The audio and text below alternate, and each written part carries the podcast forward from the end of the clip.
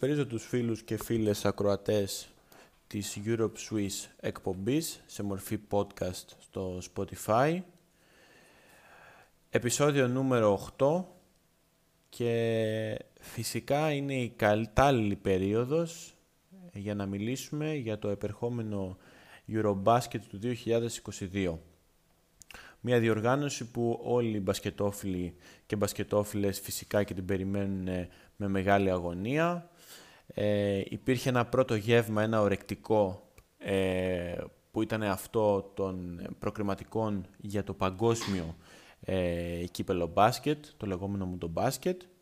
Και φυσικά σε λίγες ημέρες ε, ξεκινάει το κυρίως γεύμα για αυτό το καλοκαίρι, ε, το κυρίως μπασκετικό γεγονός ε, για αυτό το καλοκαίρι που είναι το Eurobasket 2022.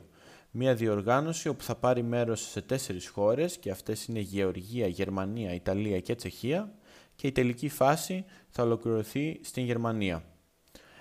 Σκοπός αυτής της εκπομπής σήμερα είναι να χαρτογραφήσουμε, να αναλύσουμε ε, όλους τους ομίλους της ε, διοργάνωσης, να μιλήσουμε για τις ομάδες, να δούμε τους παίκτες όπου έχουμε, να δούμε τι απουσίες έχει κάθε ομάδα.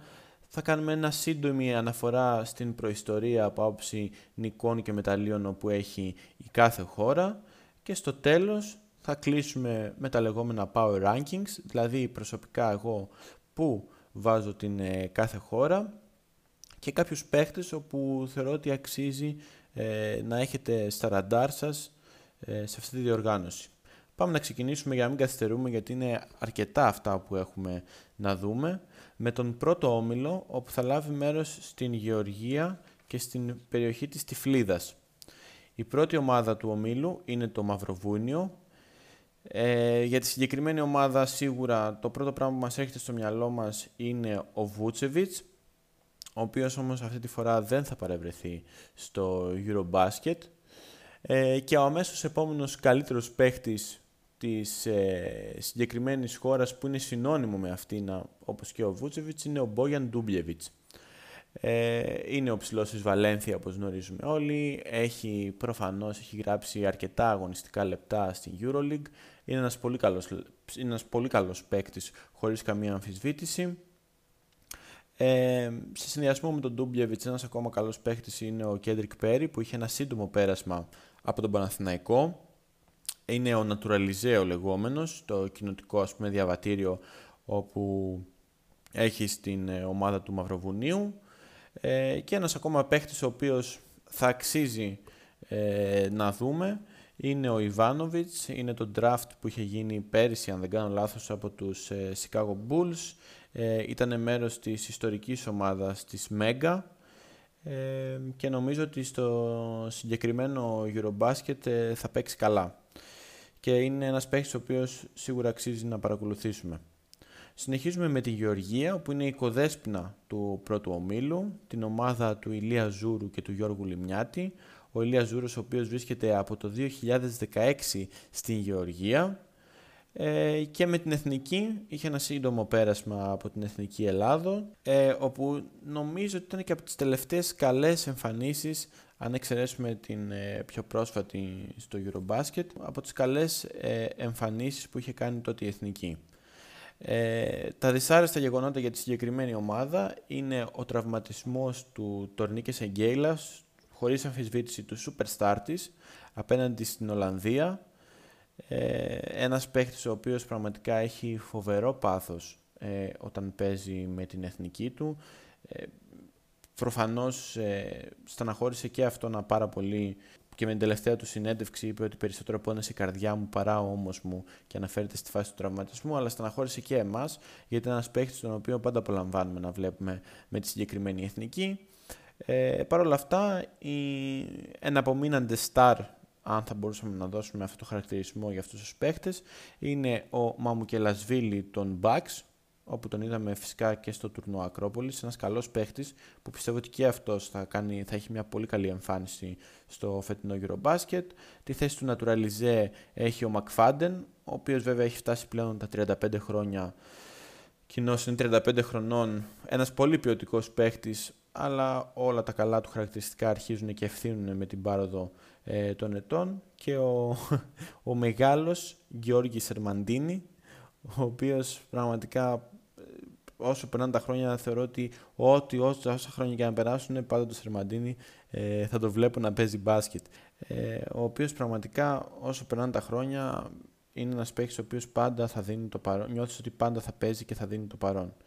Τέλος, ε, έχουμε και τον Goga Μπιτάτζερ, τον παίχτη των Indiana Pacers, ε, που περιμένουμε και από αυτόν ένα πολύ καλό Eurobasket, ένας καλός παίχτης. Θεωρούμε ότι στα επίπεδα των ευρωπαϊκών ε, προδιαγραφών, μπασκετικών ευρωπαϊκών προδιαγραφών, ε, αν μη τι άλλο μπορεί να δείξει πολύ καλά πράγματα. Η επόμενη ομάδα του πρώτου ομίλου είναι η Ισπανία, μια ομάδα η οποία είναι μία από τις πολυνίκεις ε, του θεσμού. Ε, έχει τρία χρυσά, έξι ασημένια, τέσσερα χάλκινα μετάλλια. Πραγματικά τι να πεις για αυτή την ομάδα, για αυτή την εθνική. Ε, προσωπικά εμάς τους Έλληνες μας έχει πληγώσει πάρα πολλές φορές με πολλών λογιών, ε, ε, με πολλούς και διαφορετικούς τρόπους. Ο προπονητής είναι ο γνωστός σε όλους μας Σέργιο Σκαριόλο ε, φέτος θα τη δούμε με αρκετές απουσίες, καθότι δεν θα δούμε κανέναν από τους ε, αδελφούς Γκαζόλ, δεν θα δούμε τον Σέρχι Ροντρίγκε, που και οι τρεις αποσύρθηκαν μετά τους Ολυμπιακούς του Τόκιο. Ε, τραυματίες έχει το Ρούμπιο, ο οποίος ήταν ε, ο MVP του τον μπάσκετ του 2019, όπου είχαν κερδίσει την πρώτη θέση, καθότι έπαθε χιαστούς στις 30 του Δεκέμβρη του 2021. Για αυτό το λόγο μάλιστα αποκτήθηκε και ο Λορέντζο Μπράουν, ο Νατουραλιζέ της Ισπανίας και μέσα σε όλα αυτά φυσικά είναι και ο πρόσφατος τραυματισμός του Σέρχιο Γιούλο που έγινε στα προκριματικά του παγκοσμίου. Ε, μια μικρή παρένθεση εδώ πέρα να πούμε ότι για πολλούς και πολύ λογικά τα προκριματικά του, του παγκοσμίου είχαν, έχουν ένα εντελώς λανθασμένο timing γιατί μιλάμε για ομάδες οι οποίες Προφανώς πρέπει να δώσουν το 100% για να εξασφαλίσουν ένα εισιτήριο για το παγκόσμιο. Όταν όμως μία εβδομάδα μετά ξεκινάει το Eurobasket, η πιθανότητα του να τραυματιστούν πολλοί παίχτες, μιας και είναι και καλοκαίρι, αυξάνεται κατά κόρον και το έχουμε δει. Θα το δούμε και με άλλους παίχτες στη συνέχεια, θα πούμε που τραυματίστηκαν κατά τη διάρκεια των προκριματικών. Ε, μακάρι να μην τραυματιζόντουσαν προφανώς, αλλά δυστυχώς σημειώθηκαν κάποιοι σοβαροί τραυματισμοί για κάποιες χώρες που θα τις ε, πλήξουν αρκετά ε, εν ώψη Eurobasket. Συνεχίζω με την Βουλγαρία που είναι μια ομάδα η οποία στην προϊστορία της έχει ένα σημαίνιο και ένα χάλκινο. Ε, προφανώς αυτά αναφέρονται σε αρκετά παλιότερες εποχές. Όπως και να έχει επιστρέφει μετά το 2011 ε, για να εμφανιστεί σε μια τελική φάση Eurobasket ε, έχει τον ίδιο προπονητή από το, 2000, ε, ε, από το 2011 συγγνώμη. και η στάρ της ε, Βουλγαρίας προφανώς είναι ο Σάσα Βεζέγκοφ ο οποίος περιμένουμε να σπάσει τα κοντέρ γιατί μας έχει δώσει μια πρώτη γεύση από τα προκριματικά που πραγματικά είναι σε εξωφρενική κατάσταση. περιμένουμε να σημειώνει κατά μέσο όρο πάνω από 20 πόντους με την ομάδα της Βουλγαρίας ε, και σαν ε, βοηθό του, συμπαραστάτη του θα μπορούσα να πω, είναι ο Ντιμπόστ, ένα playmaker το οποίο το έχουμε γνωρίσει μέσω του περάσματος του από τη Ζαλγκύρης, από τη Χίμκι, από τη Μονακό και τώρα βρίσκεται ε, στην ε, αρμάδα του Αντρέα Πιστιόλη και αυτή δεν είναι άλλη από την Γαλατά Σαράι. Δεν έχει να σταθούμε κάτι παραπάνω στην Βουλγαρία, καθότι η αλήθεια είναι ότι δεν έχει πολύ μεγάλο ρόστερ.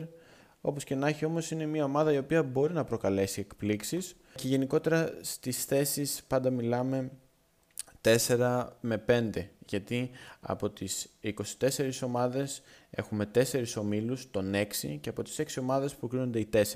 Οπότε προφανώς όταν λέω ότι μπορεί να προκαλέσει εκπλήξεις δεν είναι να λάβει να, καταλα... να, να πάρει την πρώτη θέση του ομίλου ή τη δεύτερη ας πούμε όπου είναι πολύ καλές ομάδες όπως είναι η Ισπανία και η Τουρκία που θα δούμε στη συνέχεια, αλλά να υπάρχει ένας ανταγωνισμός μεταξύ Γεωργίας, Μαυροβουνίου και Βουλγαρίας. Πόσο δε μάλλον τώρα που η Γεωργία έχει τραυματία το Σεγγέλα και χάνει ένα μεγάλο μέρος από τη δυναμική της.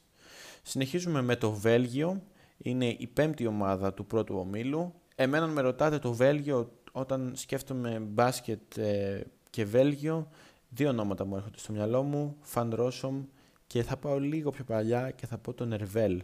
τον forward της ε, Real. Ήταν ένας παίχτης που πραγματικά έδινε τα πάντα για την εθνική του Βέλγιο και σημειώνει και πολύ καλά νούμερα. Στην παρούσα φάση όμως το Βέλγιο έχει τον Ρέτιν Ομπασόχαν, ο οποίος θα κάνει το ντεμπούτο του στην Ευρωλίγκα φέτος στην Βιλερμπάν. Είναι ένα πάρα πολύ καλό γκάρντ, έχει κάνει πολύ καλά, έχει κάνει πολύ καλούς αγώνες ε, στα προκριματικά του παγκοσμίου. Ε, νομίζω ότι αξίζει να του ρίξετε μία ματιά κατά τη διάρκεια των αγώνων. Ε, αν και νομίζω θέλοντας και μη, άπαξ ένα μάτς του Βελγίου, σίγουρα είναι αυτός που θα τραβήξει τα, τα βλέμματα.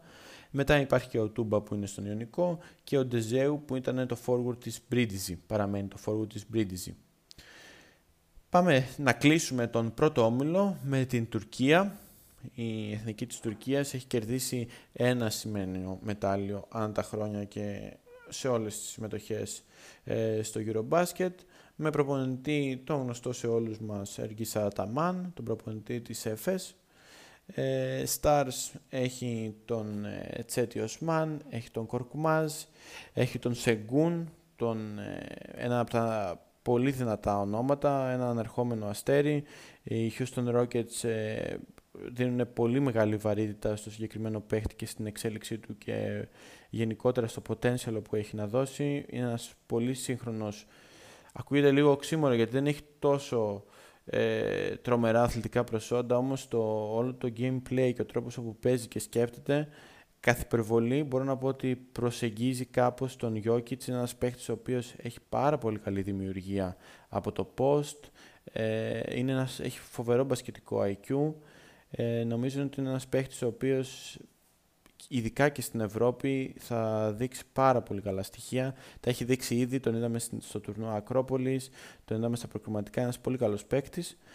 Ε, μέσα σε όλα η Τουρκία φυσικά έχει και τον Σέιν Λάρκιν, ε, τον γκαρντ της Εφές, ένα φοβερό εργαλείο, ένας φοβερός παίκτη, το ξέρετε, ε, και τον Σερτάκ Σανλί.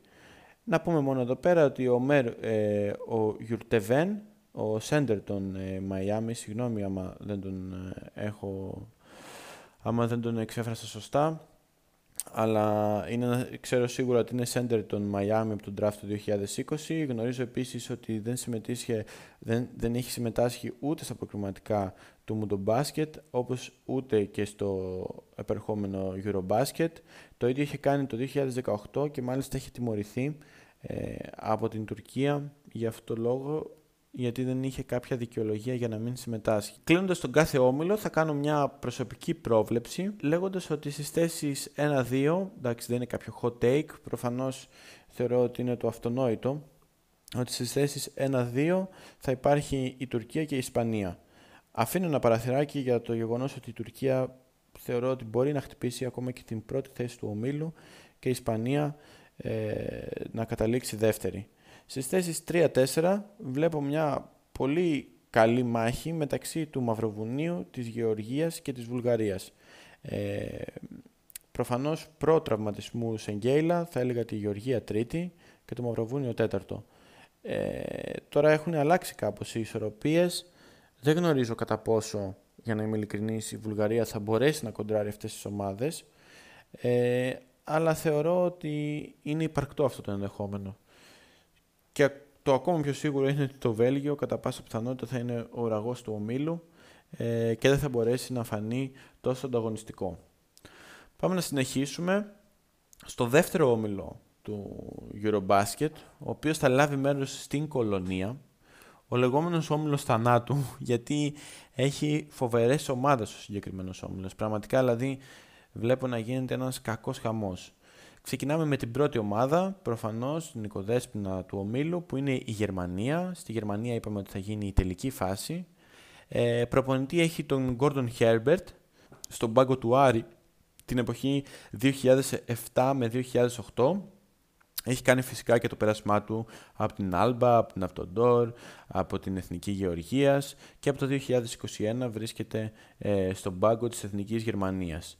Ε, μια Γερμανία που είναι μια εξαιρετική ομάδα, ε, παρότι τις απουσίες που έχει, που δεν είναι αμελητές, είναι ο Μο Βάγνερ, ο forward του Orlando Magic, ένας πολύ καλός παίχτης, ε, όπως και ο Tibor Πλάις, ε, και στη συνέχεια δεν θα έχει στο roster της τον Kleber, τον Hartenstein, NBA, ε, τον Danilo Bartel και τον Paul Zipser. Ε, Παρ' όλα αυτά όμως έχει στο roster της τον ε, Shredder, ε, ένας πραγματικά εξαιρετικός παίχτης, ένας παίχτης ο οποίος ε, είναι πολύ ταχυδύναμος, ε, μπορεί να δημιουργήσει αρκετά ρήγματα, είναι, έχει πολύ καλό μπασκετικό IQ, είναι γενικότερα ένας πολύ καλός παίχτης και σίγουρα θα λάμψει όπως και στο παρελθόν ε, με τη φανέλα της Εθνικής Γερμανίας. Εκτός του Στρέντερ υπάρχει ο Μάουντολό, υπάρχει ο Όπστ, υπάρχει ο Βόιτμαν φυσικά που είναι ένας πολύ καλός ψηλός, ο Νίλς Γκυφάιο που ήταν στην Άλμπα και τώρα είναι στις Αλγύρης, ο Τίμα, ο Waller Μπαμπ της ε, Μπάγκερ Μονάχου και ερωτηματικό παραμένει μέχρι σήμερα ο Ντάνιελ Τάις. Φυσικά είναι πάρα πολύ σημαντικό το αν θα παίξει ή όχι ο συγκεκριμένος παίχτης, μιας και όντως η παρουσία του στο συγκεκριμένο ρόστερ μπορεί να ανεβάσει πολλά επίπεδα ε, τη δυναμική της συγκεκριμένης ομάδας. Ε, δεύτερη ομάδα σε αυτόν τον όμιλο, ο οποίος είναι ε, πραγματικά πολύ δύσκολος και έρχεται η Ουγγαρία, η οποία δεν θα σταθώ πάρα πολύ σε συγκεκριμένη ομάδα, καθότι από την Ουγγαρία εμένα άμα με ρωτήσετε το μοναδικό πράγμα το οποίο δίνω ας πούμε, ε, το μοναδικό πράγμα που μου τραβάει πάντα την προσοχή είναι κατά πόσο ο Χάγκα ε, θα μπορεί κάθε φορά να υπερβάλλει αυτό και να παίζει, παίζει πολύ καλά ε, με την εθνική του, αλλά πολλές φορές τις περισσότερες, αν όχι όλες, δεν είναι πάντα αρκετός. Υπάρχει και ο Μίκαλ Χόπκινς όπου παίζει στη Ρέτζιο Εμίλια, ε, αλλά κατά γενική ομολογία είναι μια ομάδα η οποία είναι χαμηλής δυναμικότητας και σε σύγκριση με τις επόμενες ομάδες που θα ακούσετε αλλά και τη Γερμανία είναι πάρα πολύ δύσκολο να ακολουθήσει ε, τροχιά τετράδας. Συνεχίζουμε με τη Σλοβενία που κατέχει ένα χρυσό, είναι το τελευταίο, ε, μια φοβερή ομάδα. Ε, φυσικά η Σλοβενία όταν ακούμε το μυαλό μας έρχεται κατευθείαν στο Λούκα Ντόντσιτς. Ε, να πούμε μόνο ότι έφυγε ο Κοκόσκοφ, ήταν ο προπονητής με τον οποίο ε, πήρε το χρυσό της μετάλλιο, ήρθε ο Σέκουλιτς, ε, στην θέση του νατουραλιζέ, άμα θυμάστε, ήταν ο Άντωνι Ράντολφ, τώρα ήρθε ο Μάικ Τόμπι, ένας ψηλός ο οποίος θα βοηθήσει πάρα πολύ την συγκεκριμένη ομάδα. Είναι ένας πολύ καλός παίχτης και το έχουμε δει και από προκριματικά ότι συνεργάζονται πάρα πολύ καλά με τον Ντόνσιτς. Ε, στα αστέρια της είναι εννοείται πρώτα και κύρια ο Λούκα Ντόνσιτς, συνεχίζει μετά ο Ντράγκητς, ε, δεν νομίζω ότι μπορεί κανείς να υποτιμήσει το συγκεκριμένο παίχτη, το είδαμε και στα προκριματικά, πολύ καλά performance, clutch shots, είναι ένας πάρα πολύ καλός παίχτης με πάρα πολύ εμπειρία, γνωρίζει και το ευρωπαϊκό μπάσκετ μέσω του περάσματός του στο παρελθόν από την Ολύμπια Λιουμπιάνας, ε, στο NBA πλέον έχει πάρει ε, πάρα πολλά, έχει κάνει πορείες πάρα πολύ καλές, πορείες πρωταθλητισμού, έχει κάνει πραγματικά τα πάντα, αξιοσέβαστη καριέρα του πέρα ως πέρα. Ε, μετά έχουμε τον ε, Πρέπελιτς, ένας σκόρερ ολικής. Ε, μου αρέσει πάρα πολύ ο Πρέπελιτς πάντα στην Εθνική Σλοβενίας. Και σαν παίχτης μου αρέσει, αλλά στην Εθνική Σλοβενίας μου αρέσει ακόμα παραπάνω. Έχουμε τον Τσάντσαρ, ε, πολύ καλός, εξίσου πολύ καλός παίχτης και ο Μάικ Τόμπι. Προφανώς η Σλοβενία, αν όχι το πρώτο, είναι μέσα στα τρία φαβορή ε, για την κατάκτηση του Eurobasket. Στη συνέχεια περνάμε τη Σλοβενία και πάμε στην επόμενη ομάδα, όπου είναι η Λιθουανία, στην επόμενη ομάδα του Β' ομίλου, όπου είναι η Λιθουανία, ε, μια παραδοσιακή σχολή μπάσκετ ε, που το σήμα κατά τεθέν είναι τα fundamentals που έχει ο κάθε παίκτης. Προσωπικά λατρεύω το λιθουανικό μπάσκετ, μου αρέσει πάρα πολύ. Ε, είναι μια ομάδα η οποία έχει τρία χρυσά, τα ίδια με την Ισπανία, τρία σημαίνια, ένα χάλκινο, ε, αλλάξανε, αλλάξανε προπονητή λόγω ε, του αποκλεισμού όπου είχαν από τους Ολυμπιακούς Αγώνες. Ε, τώρα έχουν τον, τον Μασκβίτης, ο προπονητής όπου έχουν τώρα, και άλλαξε τον Ντάριους Μασκολιούνας. Ε, υποδέχτηκε δηλαδή τον ε, Ντάριους Μασκολιούνας από την ε, Λιθουανία αυτό που έχουμε να πούμε είναι το Dynamic Duo Sabonis Valanciunas. Ένα εκπληκτικό Dynamic Duo, έχει δέσει πάρα πολύ ωραία. Ε, συνεργάζονται εξαιρετικά, είναι πολύ δυνατοί παίχτες, είναι NBAers, ε, νομίζω οι περισσότεροι τους ξέρετε. Ε, προσθέτουν μέγεθος, ε, πραγματικά έχουν δημιουργία, μπορούν να δημιουργήσουν παρότι είναι ψηλή, ε, το rebound είναι πάρα πολύ καλό, ο Σαμπόνις μπορεί να τρέξει στο γήπεδο, είναι ένα πολυεργαλείο ε, και μέσα σε αυτούς προστίθενται οι κοντοί ε, ο Μάριος Γκρικόνης, το νέο απόκτημα του Παναθηναϊκού, ένα πάρα πολύ καλό guard, ένα εξαιρετικό guard για την ακρίβεια, ε, ο Λούκας Λεκαβίτσιους, ο Ρόκας Γιοκουμπάιτης, ένας παίχτης ο οποίος θα τον προσθέσω με τους προηγούμενους όπου είπα θεωρώ ότι θα κάνει τη διαφορά φέτος στο Eurobasket. Ε, είναι ένα εξαιρετικό ταλέντο, είναι ήδη στην Μπαρτσελώνα μετά, το, μετά τις πολύ καλές εμφανίσεις του με τις Ζαλγκύρης, ε, πήγε στην Μπαρτσελώνα, είδαμε ότι είχε και αυτό στις στιγμές του, όσο μεγαλώνεται, όσο μεγαλώνει όλο και θα καλυτερεύει, είναι ένας παίκτης με ένα εξαιρετικό potential και εγώ προσωπικά τον πιστεύω ε, εξαιρετικός, ευρωπαϊκός παίχτης. Είναι κομμένος και ραμμένος στους παίχτης για Ευρώπη. Και μετά έχουμε και τον Ίγνας Μπαρσδέικης, ένα, ένα απόκτημα πάλι της ε, Ζαλγκύρης Κάουνας, η ευχάριστη έκπληξη θα έλεγα ε, για την Λιθουανία, ένας πολύ καλός παίχτης. Και κλείνοντας με τη Λιθουανία θα προχωρήσουμε και θα πάμε στην Βοσνία Ριζεγοβίνη, η οποία μέχρι τελευταία στιγμή δεν είχε τα λεφτά για να στηρίξει την εθνική της, να πραγματοποιηθεί η αποστολή στο Eurobasket. Εν τέλει, εν τέλει ε, βρήκανε, από ό,τι διάβασα κιόλας, ε, βρήκανε το απαιτούμενο ποσό που ήθελε η ομάδα ε, και θα ταξιδέψει στην κολονία. Ε, ο Σταρ φυσικά της Βοσνίας δεν είναι άλλος από τον Ιουσέφ Νούρκιτς. Νομίζω ότι τις τελευταίες μέρες είδατε και το εκπληκτικό ε, κάρφωμα πάνω στον Πουαριέ ένα φοβερό πραγματικά κάρφωμα, δηλαδή ήρθε το NBA. Ε, ο Τζάναν Μούσα μετά που, είναι, που υπέγραψε φέτος ε, στη Real το καλοκαίρι αυτό που μας πέρασε. Μετά από μια ε, πάρα πολύ καλή χρονιά με την ε, Μπρέο Γκραν ένας παίχτης ο οποίος πήγε στο NBA, επέστρεψε στην ΕΦΕΣ έδειξε σαν να βρίσκεται έξω από τα νερά του. Πέρυσι έκανε μια πολύ καλή χρονιά και επέστρεψε, όχι επέστρεψε, μπόρεσε και βρήκε συμβόλαιο στη Real Μαδρίτης και πάμε να κλείσουμε σε αυτόν τον όμιλο με, μια... με τη Γαλλία. δηλαδή να... η έκτη ομάδα είναι η Γαλλία.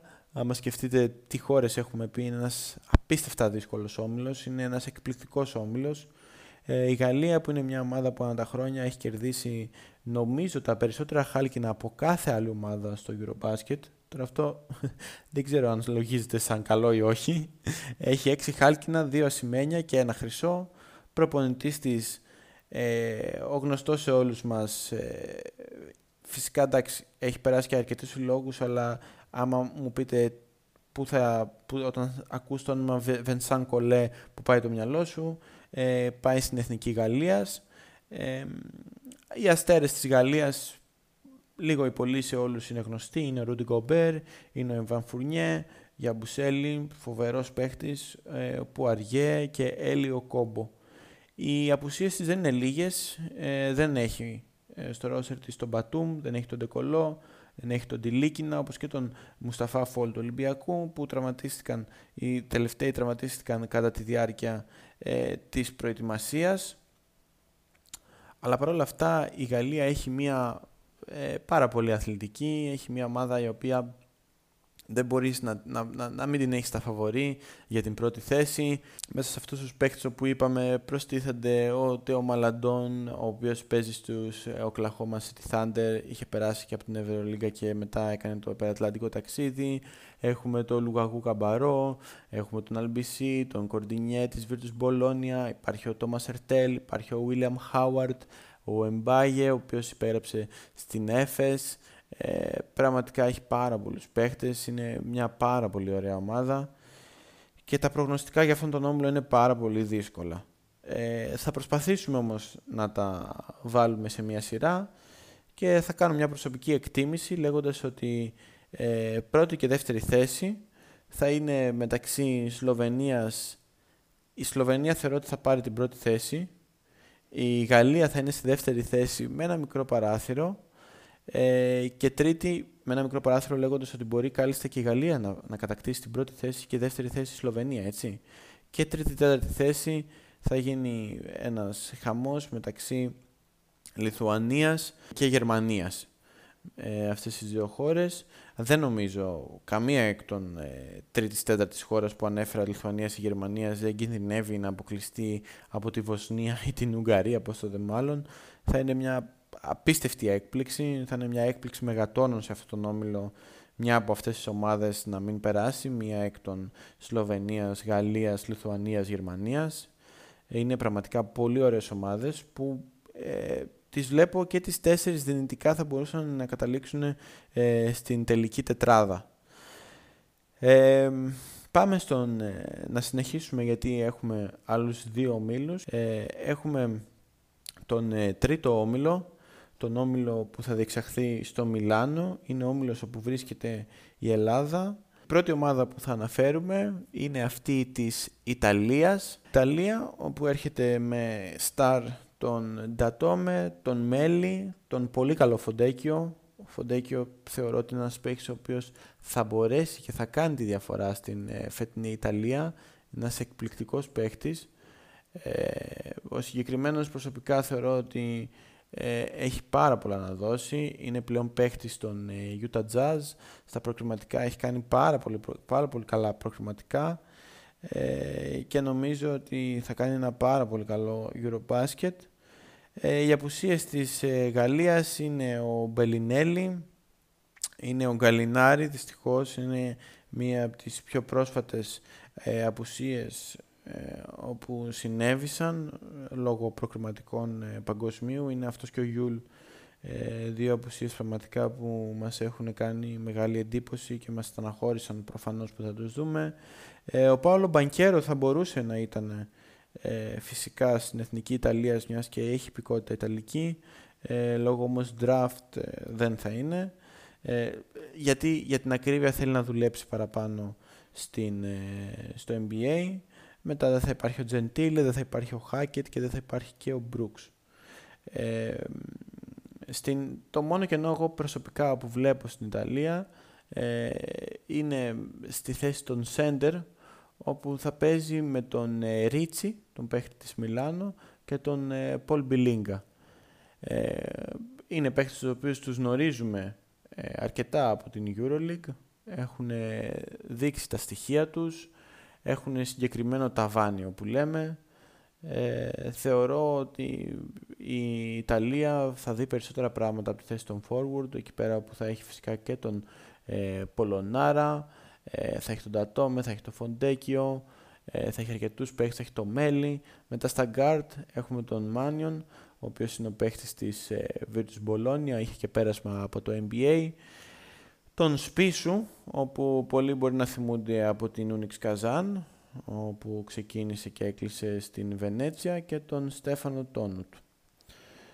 Ε, γενικότερα θεωρώ ότι η Ιταλία είναι μια πολύ καλή ομάδα, αλλά θεωρώ πολύ δύσκολο να προχωρήσει πολύ ε, στο Eurobasket. Βέβαια, εδώ είμαστε να τα δούμε, θα τα σχολιάσουμε κατά τη διάρκεια του Eurobasket, θα χαρούμε να δούμε την οποιαδήποτε έκπληξη και πάμε να προχωρήσουμε λίγο στην ομάδα της Κροατίας. Η Κροατία που έχει για προπονητή τον Μουλαουμέροβιτς, είναι ένας πολύ γνωστός για εμάς ε, προπονητής, έχει περάσει σαν παίκτης από τον Παναθηναϊκό, από τον Ολυμπιακό, από τον ΠΑΟΚ, από τον Πανελλήνιο. Φυσικά έχει παίξει Ρεάλ και Εφές. Ε, ο συγκεκριμένος προπονητής ε, ξεκίνησε από το 2022, από φέτος δηλαδή, ε, να είναι προπονητής της Εθνικής Κροατίας.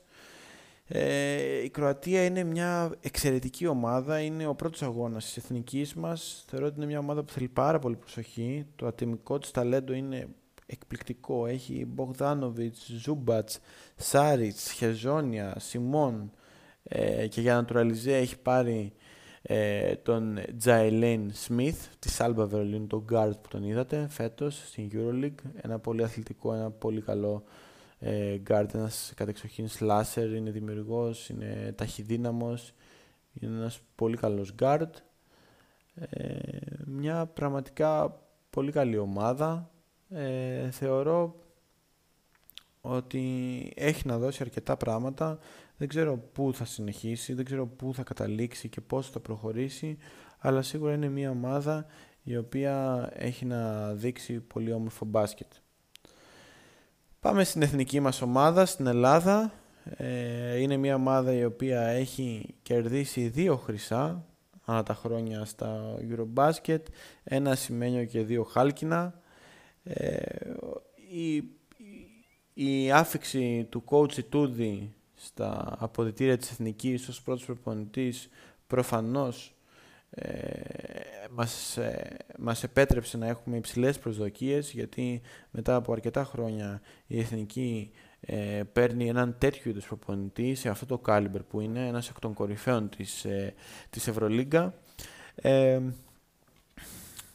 Ε, τα μειονεκτήματα της Εθνικής είναι πολύ συγκεκριμένα. Η Εθνική πάρα πολλά χρόνια ε, έχει να αντιμετωπίσει την δικιά της εσωστρέφεια, ε, έχουμε έλλειψη υπομονής, είμαστε μια χώρα γενικότερα αρκετά θερμόιμη ε, και δεν επιτρέπουμε πολλά πράγματα ε, να πραγματοποιηθούν έτσι όπως θα έπρεπε να γίνεται στον υγιή αθλητισμό. Ε, όπως και να έχει, αυτό είναι ένας πρόλογος για να πω ότι ε, η ομάδα φέτος φυσικά υπάρχουν πολύ ψηλές προσδοκίες. Ε, φέτος ελπίζουμε και πιστεύουμε ότι είναι η επιστροφή στις ε, διακρίσεις. Παρ' όλα αυτά αφήνω πάντα ένα παράθυρο ότι είναι πάρα πολύ πιθανό και, και λογικό κατ' εμέ. Τα χρόνια ναι μπορεί να είναι πολλά, ότι μπορεί να είναι πολλά τα χρόνια που ψάχνουμε ε, το μετάλλιο. Ο Γιάννης Αντοκούμπο είναι ένας από τους καλύτερους παίχτες στον κόσμο, είναι MVP, είναι πρωταθλητής NBA, ψάχνει το πρώτο του μετάλλιο. Ε, έχουμε έναν εκπληκτικό προπονητή. Ε, Παρ' όλα αυτά θέλω να πω προσωπικά ότι ο ανταγωνισμός είναι πάρα πολύ ψηλός και σε καμία περίπτωση δεν μπορούμε να, θεωρη... δεν μπορούμε να θεωρήσουμε τώρα ότι είμαστε το φαβορή για το χρυσό. Υπάρχουν άλλες ομάδες οι οποίες έχουν συμμελευτεί πολύ περισσότερο από το συγκεκριμένο ρόστερ της Εθνικής Ελλάδος ε, και δεν λέω ότι δεν μπορεί να βγει η εθνική πρώτη ή δεν μπορεί να έχει βλέψεις για το χρυσό. Σίγουρα μπορεί να έχει βλέψεις για το χρυσό όταν έχεις τον Αντιτοκούμπο στην ομάδα σου. Εννοείται ότι μπορείς να έχεις βλέψεις, αλλά σίγουρα δεν πρέπει να θεωρείται δεδομένο ότι θα πάμε σε έναν τελικό ε, όταν υπάρχουν αυτές οι ομάδες. Για να μην πολυλογώ, ας πάμε λίγο στο ρόστερ της εθνικής. Ένα ρόστερ το οποίο λίγο πολύ το ξέρουμε, είναι ένα ρόστερ το οποίο το είδαμε και στο τουρνο Ακρόπολης, αλλά και στους αγώνες όπου δώσαμε ε, για τα προκριματικά του παγκοσμίου κυπέλου. Ε, υπάρχει ο Τάιλερ Ντόρσεϊ, υπάρχει ο Λούτζης, ο Λαρετζάκης, ο Αγραβάνης, ο Καλάθης, ο Σλούκας ο οποίος τραυματίστηκε ε, περιμένουμε βέβαια και την αποστολή να ανακοινωθεί. Ο Λούκα, ο οποίος τραυματίστηκε και ο Ιτούδης σε τωρινές του δηλώσεις, είπε ότι κάνει αγώνα δρόμου για να επιστρέψει. Ε, ο Παπαγιάννης, ο οποίος είναι τραυματίας και περιμένουμε πάλι, είναι σε καλό δρόμο, ακούγεται, αλλά περιμένουμε το ίδιο και ο Παπαπέτρου. Ε, μετά έχουμε τον Κώστα Παπα-Νικολάου, έχουμε τον Γιάννη και τον Κώστα και τον Θανάσια το Κούμπο. Είναι παίχτες οι οποίοι πραγματικά ε, έχουν δώσει πάρα πολλά στην Εθνική Ελλάδος. Ε, πλέον ε, πηγαίνουμε, ε, τρέχουμε το γήπεδο, παίζουμε σε άλλους ρυθμούς. Ο Θανάσης Αντετοκούμπο παίζει εκπληκτικά για εμένα, παίζει μια φοβερή άμυνα. Σίγουρα πρέπει να βελτιώσει την διαχρονική του αδυναμία που είναι ε, όταν βρίσκεται εμβρασμό ότι πρέπει λίγο να σκέφτεται να κάνει μια δεύτερη και μια τρίτη σκέψη, γιατί πολλές φορές αυτό τον οδηγεί σε κάποια γρήγορα φάουλ ή να, να, να πηδάει ας πούμε, για rebound ή για τάπα σε λάθος χρόνο. Ε, όπως και να έχει ένας παίκτης που φίλος φέρνει πάρα πολύ ενέργεια, τον βλέπουμε και στον πάγκο, βοηθάει πάρα πολύ. Όταν μπαίνει μέσα στο γήπεδο, είναι ένας πολύ καλός αμυντικός, ένας παίκτης ο οποίος ανα πάσα ώρα και στιγμή ε, θέλει να κάνει το deflection, είναι διατεθειμένος να πέσει στο παρκέ. Ε, είδαμε και τον Κώστα το κούμπο στο τουρνουά Ακρόπολης αρκετά. Ε, θα μπορούσα να πω ότι ήταν το σημείο αναφοράς μας ε, στους περισσότερους αγώνες, γιατί σε αρκετούς δεν έπαιξε και ο Γιάννης. Είναι ένας ψηλός ο οποίος ε, παίζει πάνω από το καλάθι. Αυτό μπορεί να το εκμεταλλευτεί πάρα πολύ καλά με τους ε, καλάθι Ντόρσι, ε, με, τους, συγγνώμη, με τους Καλάθη, Σλούκα. Είναι παίχτες οι οποίοι έχουν πολύ καλό μπασκετικό IQ και τα δύο γκαρντ ε, βλέπουν πολύ καλά την πάσα και τη δημιουργία, μπορούν να ανταπεξέλθουν σε υψηλού ρυθμού σε ψηλού ρυθμού έντασης στον αγώνα. είναι βούτυρο στο ψωμί του Αντετοκούνμπο αυτό το πράγμα του Κώστα. νομίζω ότι πραγματικά η εθνική μας φέτος έχει το καλύτερο δυνατό ρόστερ μετά από πολλά χρόνια αλλά πρέπει να έχουμε υπομονή. Πρέπει να έχουμε υπομονή, πρέπει να δείξει το λεγόμενο μέταλλο. Μου άρεσε πάρα πολύ ε, στα προκριματικά του παγκοσμίου με τη Σερβία. Δεν θα σχολιάσω την τραγική διαιτησία, δεν θα πω κάτι για όλα αυτά. Ε, το μόνο που θα πω είναι ότι μου άρεσε που είδα αντίδραση από την εθνική. Ε, αυτό το πράγμα δείχνει αρκετά και νομίζω ότι μπορούμε να είμαστε μπορούμε να είμαστε αισιόδοξοι για τη συνέχεια και το Eurobasket. Παρ' όλα αυτά, καλό θα είναι την οποιαδήποτε αποτυχία ε, να μπορέσουμε να την απορροφήσουμε λογικά και να μην ε, στραφούμε σε κατηγορίες, σε, σε διάφορα κακά κουτσομπολιά και, και τα γνωστά δυστυχώς πράγματα που γίνονται αν τα χρόνια στην Εθνική Ελλάδος Μπάσκετ. Πάμε να συνεχίσουμε να μιλήσουμε για την Βρετανία η οποία έχει μόλις ε, πέντε συμμετοχές τα τελευταία έξι χρόνια. Είναι μια χώρα που πραγματικά έχει βελτιωθεί πάρα πολύ, έχει κάνει άλματα πρόοδου ε, στο, στο άθλημα του μπάσκετ.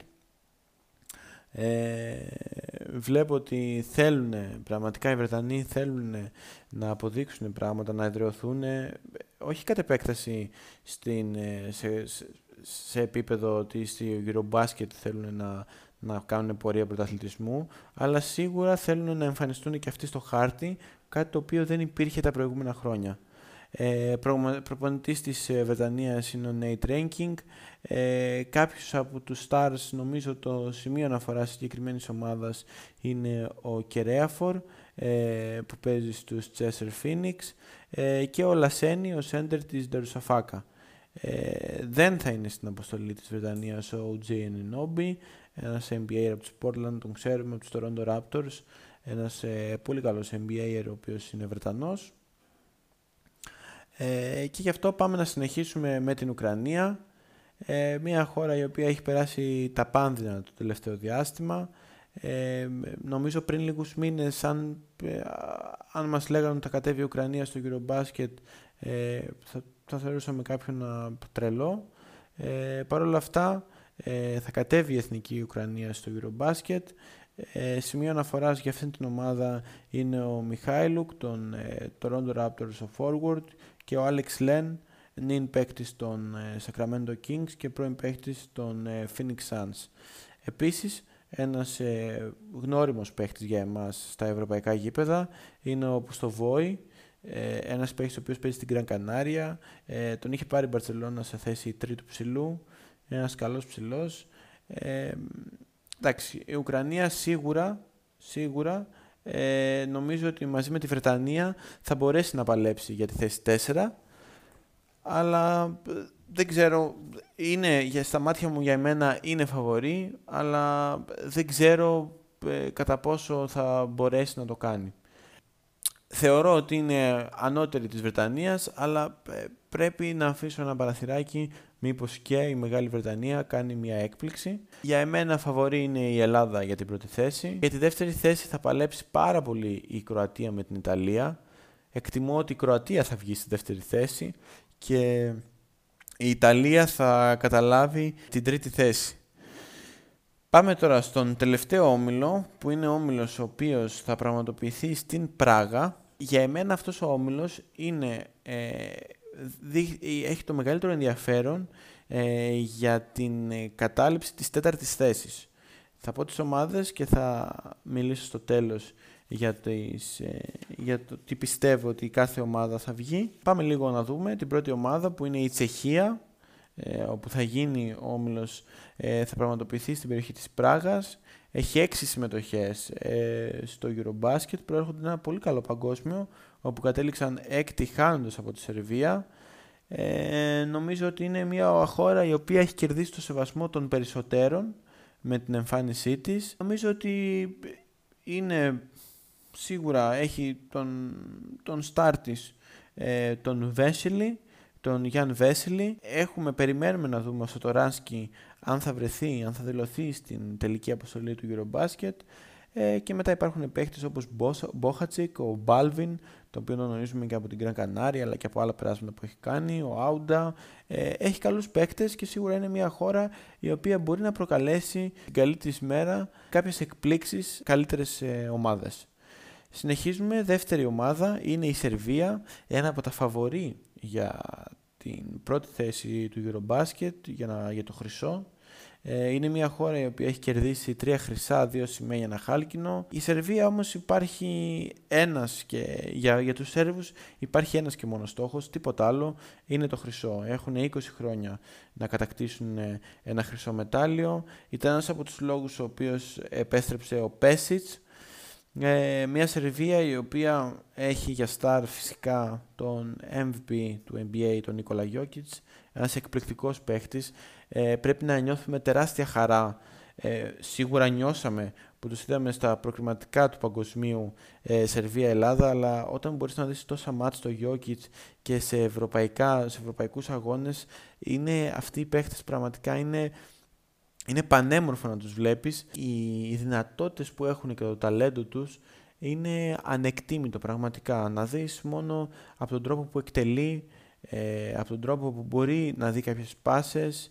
Ε, είναι απίστευτο και πρέπει να θεωρούμαστε πραγματικά τυχεροί ε, που θα μπορέσουμε να δούμε τον ε, Jokic, αυτόν τον υπερπαίκτη, αυτόν τον παίκτη που έχει ανατρέψει πάρα πολλά στερεότυπα, ε, αυτός και ο Λούκα Ντόνσιτς για εμένα έχουν αποδείξει ότι πραγματικά όταν ξέρεις μπάσκετ ε, σίγουρα χρειάζονται και τα αθλητικά προσόντα, σίγουρα χρειάζεται και η φυσική κατάσταση γιατί χωρίς αυτήν έρχονται τραυματισμοί.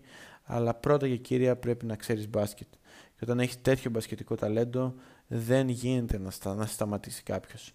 Ε, οι stars όπως είπαμε είναι ο Γιώκητς και ο Μίσιτς, ο Βάσα Μίσιτς, Βασίλια Μίσιτς όπου οι Σέρβοι θα μπορούσαμε να πούμε ότι ε, κοψοχόλιασαν, ε, σίγουρα κοψοχόλιασαν ε, με, την, με τον τραυματισμό του απέναντι στην Ελλάδα.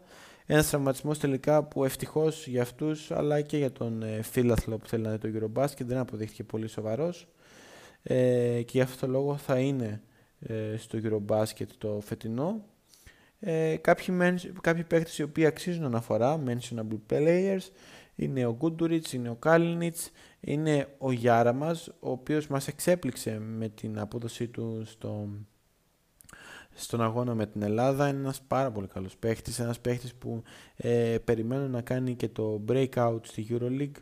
Ε, σίγουρα έχει κάνει καλές χρονιές, σίγουρα έχει δείξει ότι είναι πολύ καλός παίχτης, αλλά τον αναμένω τα επόμενα χρόνια να έχει καταλητικό ρόλο σε πολύ μεγάλες ομάδες της Ευρωλίγκα.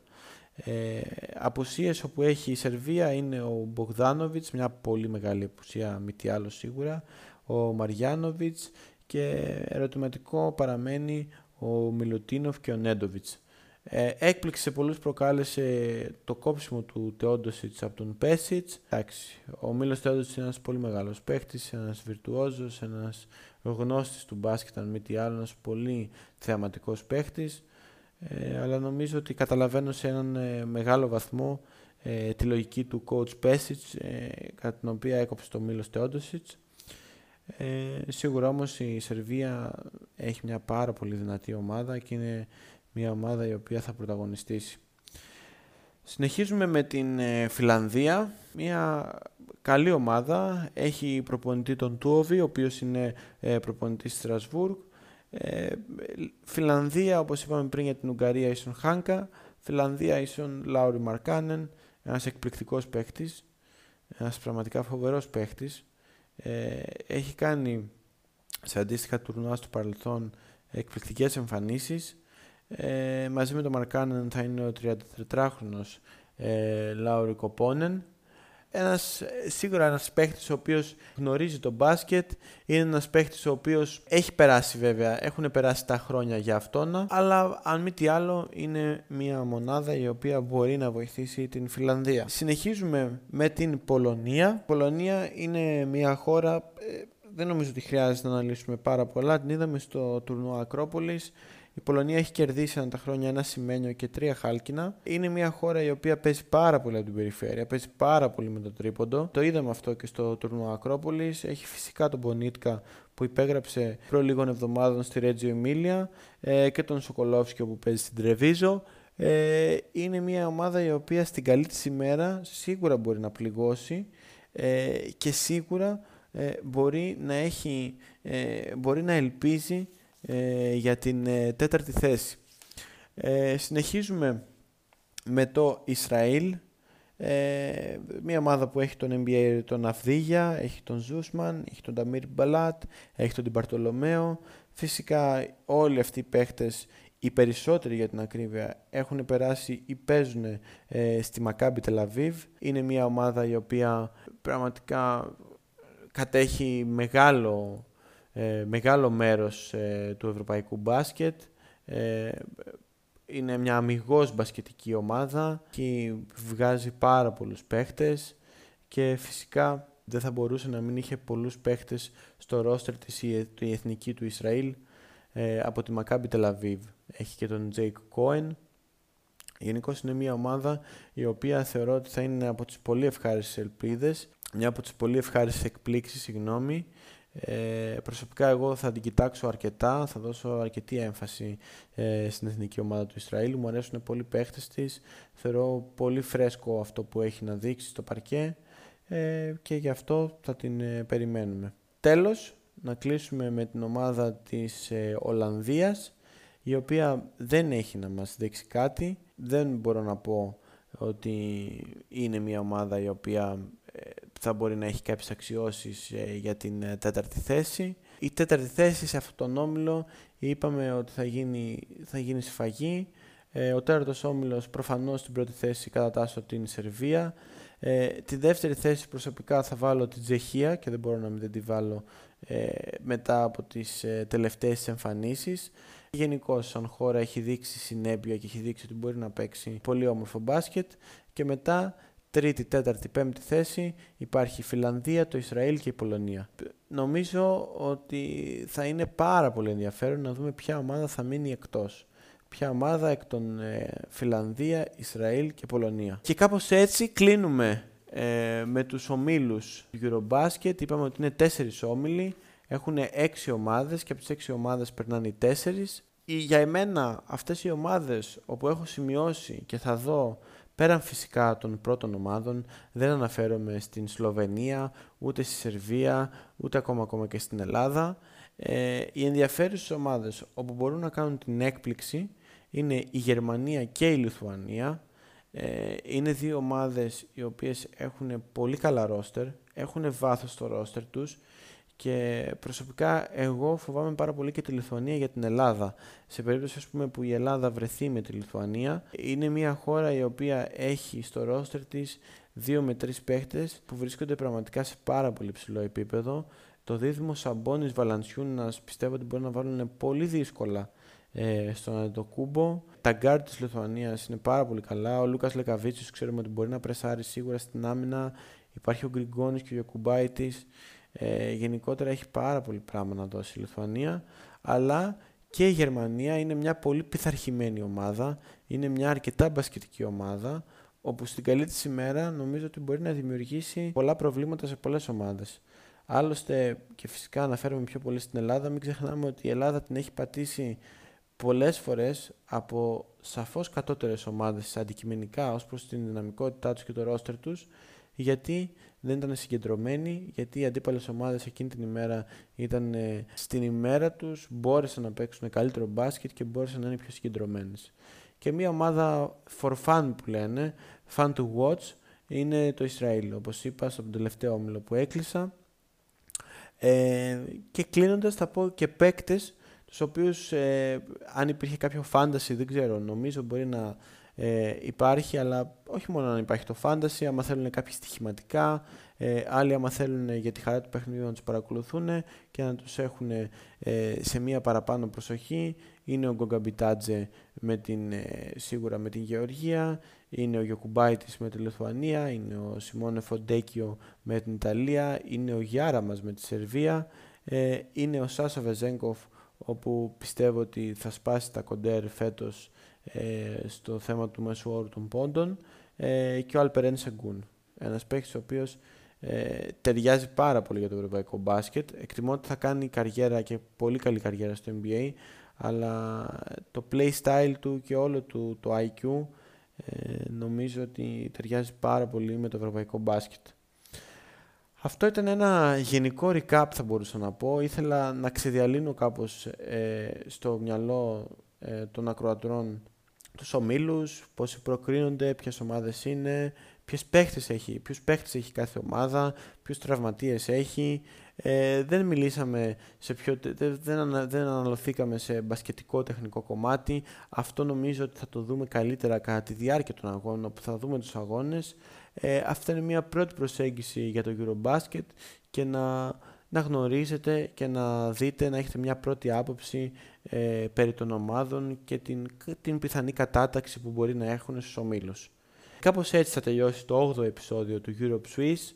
Ένα podcast που μιλάει για τα ευρωπαϊκά γήπεδα δεν θα μπορούσε να μην κάνει ε, μία πρώτη εισήγηση, έναν πρόλογο για το Eurobasket. Ε, αυτό ήταν το 8ο επεισόδιο. Σας ευχαριστώ πάρα πολύ ε, που μείνατε μέχρι και τώρα μαζί μου. Εγώ είμαι ο Βασίλης, ε, στο Twitter μπορείτε να με βρείτε Bilos11, ε, κάνω podcast ε, τα οποία λέγονται Europe Swiss όπως και στήλες ε, κατά τη διάρκεια της EuroLeague Season. Στην οικογένεια φυσικά του redpointguard.gr να σας ευχαριστήσω. Και είμαστε όλοι φυσικά ανυπόμονοι για να ξεκινήσει το Eurobasket, να δούμε μπάσκετ και να ελπίζω να γουστάρουμε. Σας ευχαριστώ πάρα πολύ Καλή σας συνέχεια.